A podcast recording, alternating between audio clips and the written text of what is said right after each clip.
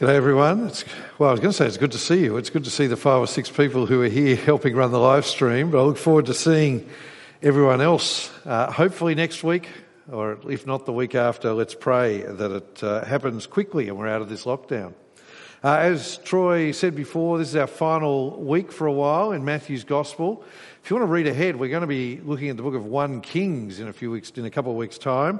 Uh, that's the book of the Bible where you hear about Solomon and uh, the prophet Elijah and all those sort of great uh, moments in the Bible. So be reading ahead, read the book of 1 Kings. Uh, it's a great story, even before we look at it.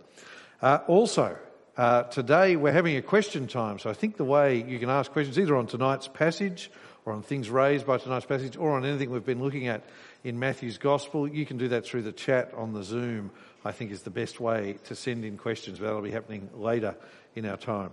But now I'm going to pray and we'll look at this wonderful parable together. Our Heavenly Father, we thank you for the great joy it's been to study Matthew's Gospel together over these last few months. In particular, we thank you for the way it has shown us or reminded us of who Jesus is, that he is your Son, the Messiah, sent to be our Saviour and our King. But Father, we also thank you for what it's taught us about what it means to follow Jesus, to take up our cross and live each day for him. And so we pray that tonight uh, might teach us again what it means to be a follower of Christ. And we pray this in Jesus' name. Amen. At the beginning of last year, you might remember one of the most horrible things happened in Sydney. In fact, I think it's uh, uh, around the one year anniversary of it happening. And it was that horrible incident at Oatlands where a drunk driver uh, went off the road into a group of children who were walking to get an ice cream. And three children from one family were killed, uh, and one of their cousins also died. You, I'm sure you remember it.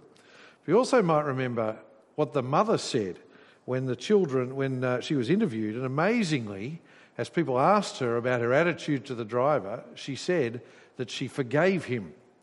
This is what she said. She said, Right now, I can't hate him. I don't want to see him, but I don't hate him. And that really shocked people. People were struck by it. But then she went on to say that in her heart, she needed to forgive him. And then it was very clear that her response was expressly tied to her Christian faith. And the thing was, her response then became the front page news for the next few days. People were asking, How is that possible? How could you forgive this guy who did this to your family? And even if many people didn't understand it, and even if a lot of people were saying, I could never do that, and even some people were saying, it's not right to do that, even so, even the most cynical people knew there was something noble about this. There was something wonderful about it because people know that forgiveness like that is amazing. Even if most people can't understand how anyone could do it, they know that it is somehow wonderful. And the truth is, even as Christians, we sort of have the same response, I think. We hope we would do the same. We know we should do the same, but we wonder if we were in that situation, if we really could. Because all too often, we know that the reality is that we are slow to forgive much, much, much smaller things than that. All too often, rather than forgive, we hold grudges. And all too often, we allow the hurt to fester inside us. And even if we don't take revenge, even if we don't go that far, we hold on to the grudge. So just think now is there someone you avoid? Because of something they said to you or about you or something they did to you at some point? Is there someone you grumble about? Even if you don't do it to other people, is there someone you grumble about in your mind or in your heart? And that's even more the case when someone keeps sinning against us. We might forgive them once, but what about when they keep doing it again and again and again? Well, that is the issue that Peter brought to Jesus in our passage today. Peter comes and says, I know I'm meant to forgive, I've got that part, but how many times do I have to forgive someone? Now, before we come to Peter's question, remember the last two weeks, what's just happened. So, flick back through chapter 18 of Matthew's Gospel to remind yourself. Jesus has been talking to the disciples, amongst other things, about the seriousness of unrepentant sin. That is, allowing sin to go on in our life and not deal with it. And he's been talking about sin in our own life. So remember that incredible passage a couple of weeks ago where he says it's better to gouge out your eye or cut off your hand than, than to continue to sin or allow yourself to sin and so face God's wrath. But he's also pointed out the seriousness of sin in our brothers and sisters' lives, in other Christians' lives. And so last week, we had that uncomfortable passage where Jesus told us it's our duty to warn our brothers and sisters if they are continuing in sin. We always do it with grace, always with love, always with gentleness, but if we love one another, we will be willing to say the hard word to one another. So that's what Jesus has been talking about with his disciples as we come to this point. And as we heard it, we tend to focus on how hard that is how hard it is to say a hard word to someone, how hard it is to challenge someone. That's the part we struggle with. So last week's passage was the one we really struggle with. But Peter was struggling with something else. Peter saw that the really hard thing is not rebuking someone. The really hard thing is not challenging someone. Much harder than that is what we do when they repent. Because he could see that then you have to forgive them. And that's where Peter saw the problem. So come with me to verse 21. It says, Then Peter came to Jesus and said, Lord, how many times could my brother sin against me and I forgive him? As many as seven times? It's a great question, I think. And if we're honest, it is a real question for every one of us. Okay, I've got to forgive, but what about when they do it again and again and again? When is enough enough? When can I stop forgiving them and write them off, if you like. And so Peter thinks he's being incredibly gracious here. You can see it in the way he says it. As many as seven times, Jesus? That's outlandish. In Jewish teaching, some rabbis said three times you forgive, but on the fourth, well, that's enough chances for anyone. I think most Australians are even less forgiving than that. Just look at the way we treat each other on the roads. I think we tend to have a one strike and you're out policy. So, what does Jesus say? Look at verse 22. He says, I tell you, not as many as seven, Jesus said to him, but 70 times seven. The original manuscripts are unclear here. It could be 70 plus 7, so 77 times, or it could be 70 times 7, so 490 times. But I don't think it matters because Jesus isn't saying that if you get to 78 or to 491, then you can stop forgiving. See, we're so tempted to be Pharisees, aren't we? We just want to raise the number. We just want to know how many times. We're so tempted to keep counting. But no, Jesus is saying something totally outlandish here. Jesus is saying, stop counting. He's saying our forgiveness must be unlimited. This really is the most radical ethical teaching ever given. I always find it amazing when, when you read people and they say, oh, uh, Jesus is just saying the same things as other great teachers from history, whoever it is they name from other religions and so forth. And they say they all teach the same thing. No, they don't. No one else says this. Unlimited forgiveness. And how is that possible? Well, to answer that, Jesus gives us this wonderful parable. So let's look at it together. Verse 23. For this reason, Jesus says, the kingdom of heaven can be compared to a king who wanted to settle accounts with his slaves. When he began to settle accounts, one who owed 10,000 talents was brought before him. Since he had no way to pay it back, his master commanded that he, his wife, his children, and everything he had be sold to pay the debt. Now, the size of this debt, 10,000 talents, that doesn't mean a lot to us. We, we sort of hear that and we don't really grasp what he's saying. But just to give you an idea, back in the Old Testament, King David, when he was giving money or gold to build the temple, he gave 3,000 talents of gold. And that was seen as, as an inordinate amount. Josephus, the Jewish historian, tells us that the total of amount of tax collected in all of Judea in any one year was 600 talents. So 10,000 talents we're, we're talking, in, in the movies, we would say billions of dollars to make the point. And, and so the point Jesus is making is this amount would be impossible for any slave to repay. And so the slave begs for mercy. Look at verse 26. At this, the slave fell face down before him and said, Be patient with me, and I'll pay you everything. But of course, he never could. You, you can't pay back this amount of money. It wouldn't matter how long you gave him. So then the king does something incredible. Verse 27 Then the master of that slave had compassion, released him, and forgave him the loan. So matter of fact, I hope you see how massive this is. The king doesn't just give him an extension like he asked for. The king doesn't just give him a discount, he totally forgives this unrepayable debt. And I don't think you need to be a Bible scholar to see what Jesus is saying. He is saying, You are this slave, you and I. And God is this master. And God has forgiven you and I the impossible, unrepayable debt of our sin, a debt we could never repay. Instead of giving us what we deserve, his righteous wrath and judgment for all of eternity, what the Bible calls hell, instead of that, God forgives us totally if we trust in Jesus.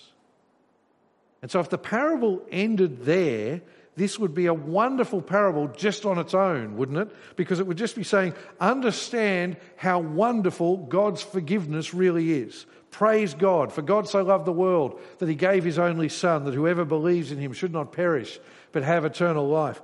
That is the gospel we believe. This is the wonder of God's forgiveness. But of course, the story doesn't end there. And this is the part that really brings the challenge home to us. Because the slave who has been forgiven 10,000 talents, well, one of his fellow slaves owes him 100 denarii and he wants it back. Now, understand, 100 denarii wasn't a small amount. We're not talking $5 here, it was a, a couple of months' wages for a labourer. But compared to what he'd been forgiven, it was a minuscule amount. $5,000, say, compared to, to a billion dollars. And even though his fellow slave pleads with him for mercy, and you notice how the words are almost exactly the same as what he used when he was pleading, but there's no mercy here. He demands all his legal rights and he has him thrown into prison. And so, of course, at this point, Jesus wants us, every one of us, to ask ourselves, how do you feel about this bloke? See, that's the thing with parables. They, they stir up your emotions as well as your mind. How do you feel about this bloke? And you think he's a rotter. That's what you think. If this was a pantomime, we'd be booing him, we'd be hissing him. And that's certainly how his fellow slaves feel because they go and tell the master what's been happening. And the master's not very impressed. Look from verse 32. It says, Then, after he had summoned him, his master said to him, You wicked slave. I forgave you all that debt because you begged me. Shouldn't you also have had mercy on your fellow slave as I had mercy on you? And his master got angry and handed him over to the jailers to be tortured until he could pay everything that was owed. The master says, How you treat him is how I'll treat you. He's simply doing to him what he did to the other slave. And again, you can't help but cheer at the end and say, ah, Amen. We all believe in justice, at least for other people. For ourselves, not so much. But you see, as we read this, we say, This is fair. If he wants to hold others to what they owe, then he should be held to what he owes. We think, Well done to the king. But then, and again, this is the power of parables, then we think about it again because we know that Jesus is asking us are you that unforgiving slave? Are you the one who has been forgiven so much by God, but is then unwilling to forgive others? And just in case we haven't got his point, Jesus turns the knife in our ribs at verse 35. He says, So my heavenly Father will also do to you. That is, hand you over to face the punishment that you deserve. So my heavenly Father will also do to you if each of you does not forgive his brother from his heart. I have to ask is there any more challenging parable in all of Scripture than this one? This parable makes me fearful. And I want to say if it doesn't make you sweat, then I don't think you've been listening or you have a hard heart. Do you feel its power? Now, now, please understand what this is not saying. It's not saying you earn your forgiveness by how much you forgive other people. Remember, the master forgives the slave right up front. As soon as he asks, the master forgives. The slave does nothing to deserve it. In the same way, we are forgiven by God as we come to Him and trust in Jesus, as we repent of our sin and trust in Christ. It is by faith in Christ alone, by faith in His death and resurrection, by grace we are saved, a free gift of God.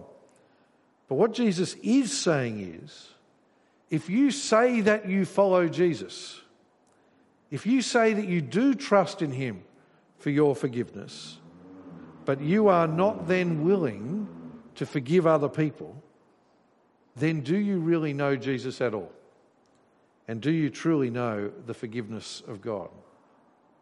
As Christians, we have been forgiven immeasurably.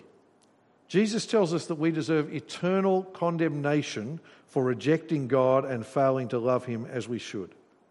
Yet, despite that, God forgives us totally. At great cost to himself, Jesus suffered hell on our behalf so that we might be forgiven. And so, yes, sometimes people will sin against us. And often they are not insignificant sins. Sometimes people sin against us horribly.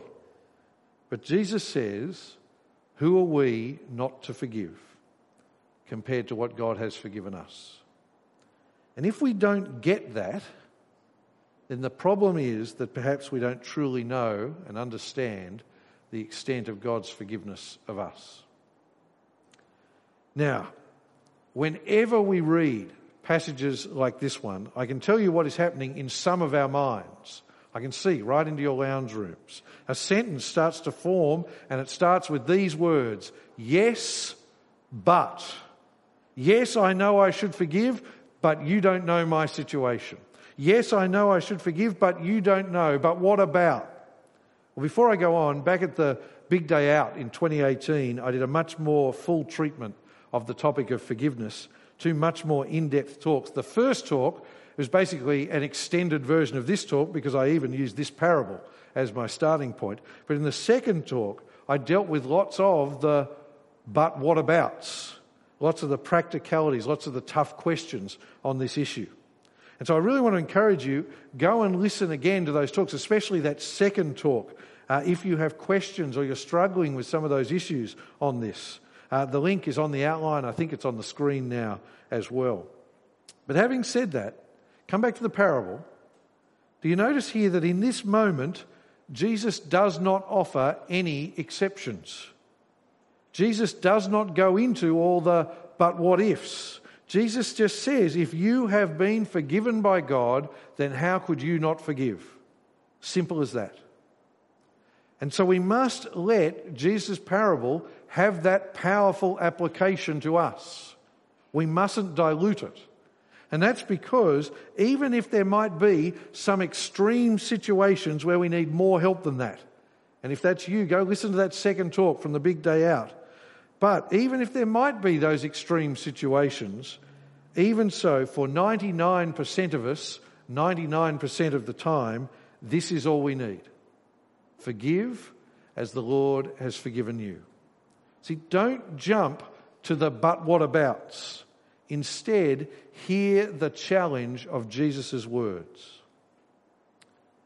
But as we close, I want to deal with what I think are the three main reasons we struggle so much with this.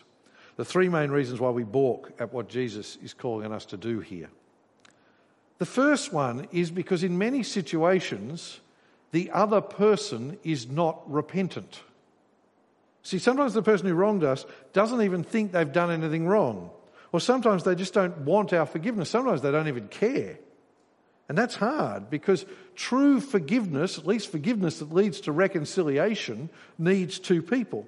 If someone refuses to repent, then true forgiveness and reconciliation is not possible. But I want to say, even so, Jesus is calling on us to have what I would call an attitude of forgiveness rather than vengeance and rather than judgment.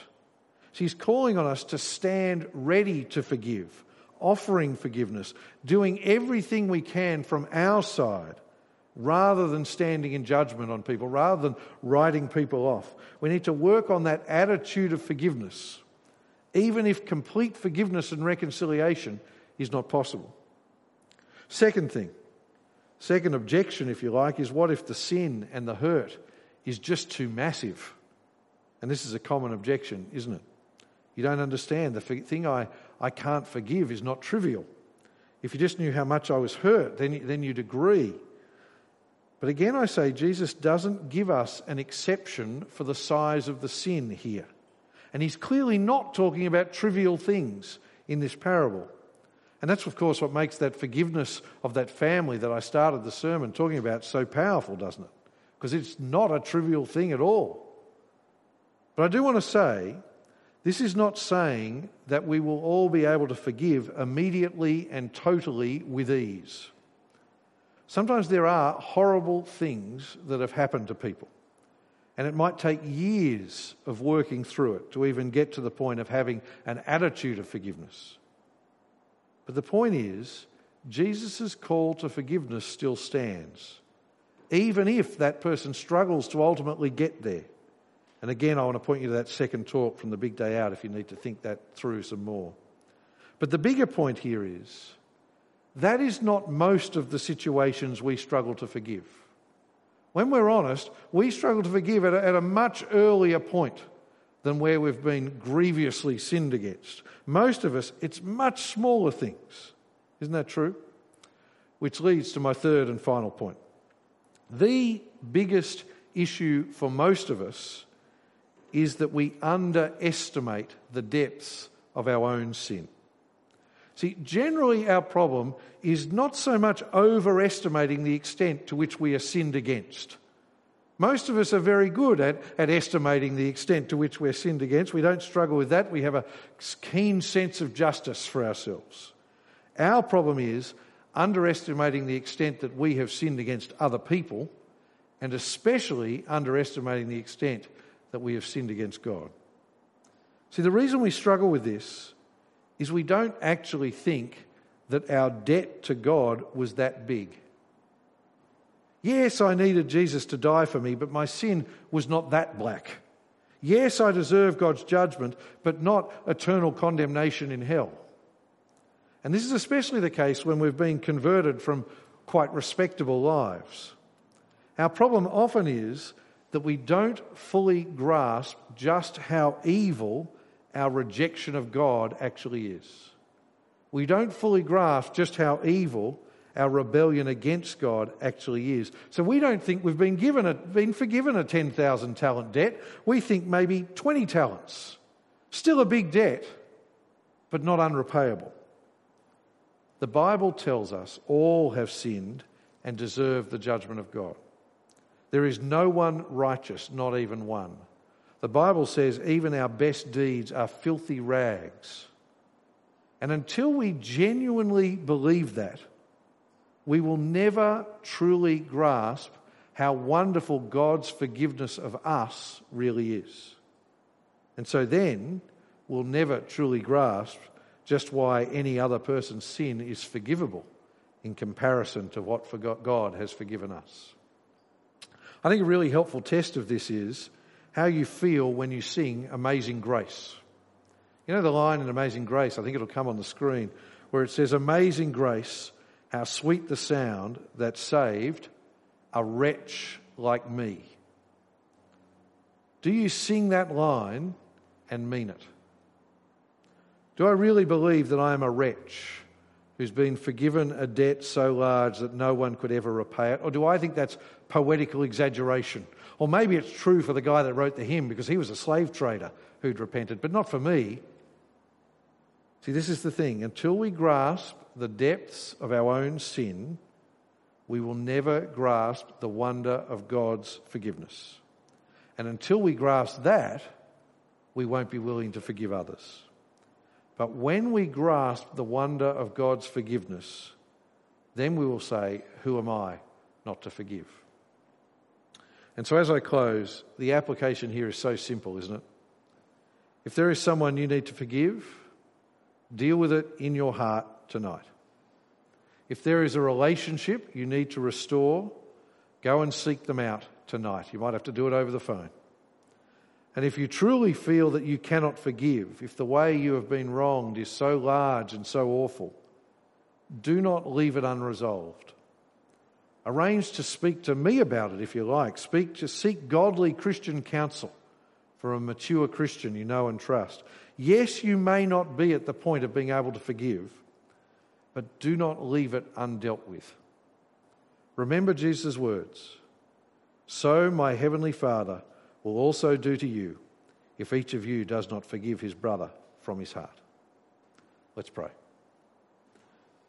Our Heavenly Father, we thank you for the incredible, immeasurable forgiveness we have in Christ. We thank you that you do not give us what we deserve, but instead sent your Son into the world to pay the price for our sin. And so, Father, we pray that because we know that wonderful truth, you will help us to be people who are quick to forgive others. Give us a spirit of forgiveness. And if there are people listening tonight, who are struggling to forgive, we pray that you'll help them to continue to work at that, to talk to others about it, to bring it before you in prayer, because we know that we must forgive others if you have forgiven us. And we pray this in Jesus' name. Amen.